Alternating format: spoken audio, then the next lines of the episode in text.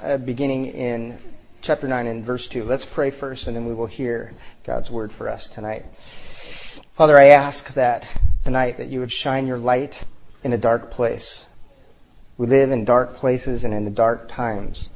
And there's no darker place than the human heart. And so I pray tonight that we would capture the birth of your son in our heart and that light would shine in us, change us, and transform us in such a way that we would see Jesus. We give you praise for who you are. In Jesus' name, amen. Isaiah 9, beginning in verse 2. The people who walked in darkness have seen a great light. Those who dwelt in the land of deep darkness, on them has light shone. You have multiplied the nation, you have increased its joy. They rejoice before you as with joy at the harvest, as they are glad when they divide the spoil, for the yoke of his burden and the staff for his sh- shoulder, the rod of his oppressor, you have broken as on the day of Midian. For every boot of tramping warrior in battle tumult and every garment rolled in blood will be burned as fuel for the fire. For to us a child is born, to us a son is given, and the government shall be upon his shoulder, and his name shall be called Wonderful Counselor, Mighty God, everlasting Father, Prince of Peace. Of the increase of his government and of peace there will be no end, and on the throne of David and over his kingdom to establish it and to uphold it with justice and with righteousness from this time forth and forevermore. The zeal of the Lord of hosts will do this. You see, if you go back to the garden, you may remember that God said, Let there be light. And that light was the pursuit of all that God had created. He created that, that we might be able to behold the glory of God. When God said, let there be light, and he saw that this light and it was good, what was the purpose of God saying, let there be light? That purpose was that those that he had created would be able to see and behold the glory that rests in him alone. And then, as you remember, sin and darkness came and darkened the hearts of all of us, all that have been born after Adam. From Adam on, that's you and that's me. That sin came and darkened our hearts. Sin came and blocked out the light of God. That we could not see Him, that we could not behold His glory. I bet often you won't hear this text in a Christmas message, but I think it's one that gets us to see the need for the light of Christ, the need to see Jesus as the light sent from God, as the light sent to a dark place, as he was talking about here in Isaiah. Romans 3, 10 through 19 says, As it is written, none is righteous, no, not one. No one understands. No one seeks for God. All have turned aside. Together they have become worthless. No one does good. No, not even one. Their throat is an open grave.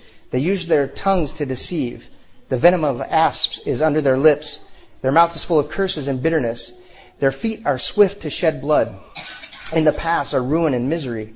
And the way of peace they have not known. There is no fear of God before their eyes.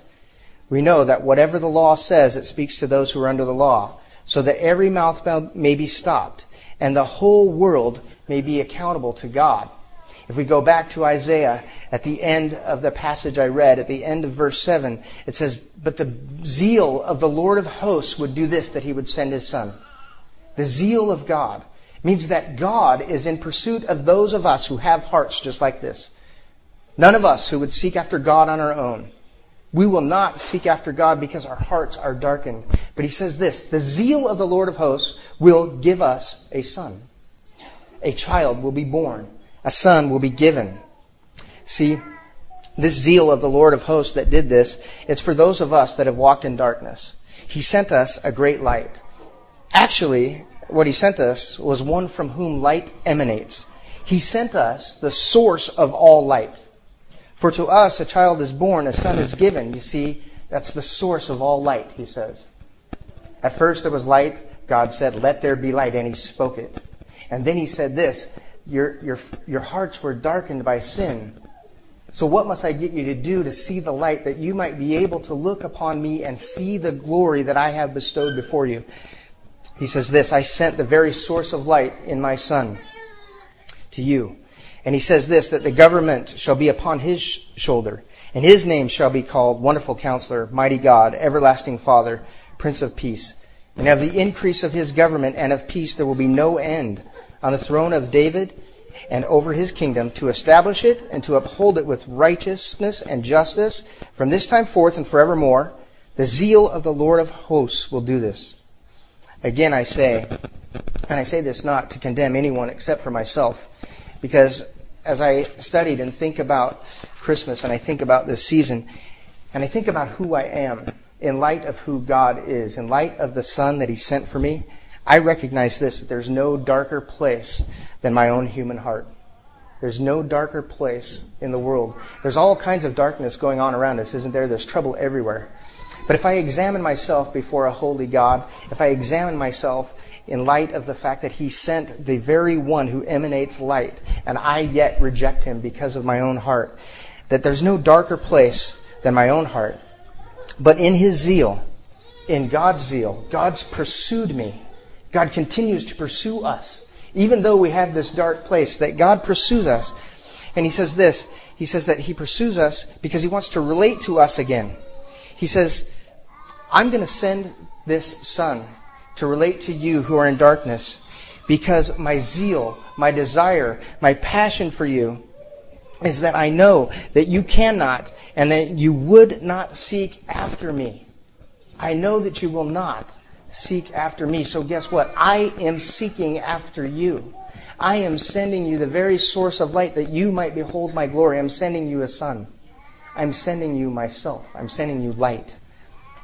So, again, as I say that, I say that not to convict only myself, but that all of us would hear this, that this is you and that this is me. That God sent His Son. He sent Himself. He sent light into a dark place. And as He sent light into a dark place, my heart could not help but go to John 3, chapter 16 uh, chapter 3, verse 16. For God so loved the world that he gave his only Son, that whoever believes in him should not perish but have eternal life. For God, God did not send his Son into the world to condemn the world, but in order that the world might be saved through him. Whoever believes in him is not condemned, but whoever does not believe is condemned already, because he has not believed in the name of the only Son of God. And here is the passage, the next three verses are the verses where God came down to me, to a lowly man, and showed me that this is all true. I came away from this as a young man saying, that is the truth. Because I recognized that it was the truth about me, and I recognized that it was truth about the world that I had grown up in, the, the family that I had been brought up in, it was the truth about them. And then it was true about everyone I had ever come in contact with. And so, by faith, God put in my heart to say, you know what? But what it says about me is true too. What the Word says about you is true, but also what it says about me is true. And that's this. And this is judgment. That light has come into the world, and people love the darkness rather than the light because their works were evil. For everyone who does wicked things hates the light and does not come to the light, lest his works should be exposed. But whoever does what is true comes to the light, so that it may be clearly seen that his works have been carried out in God. The light of Jesus needs to penetrate further this dark heart. He penetrate. It's not enough.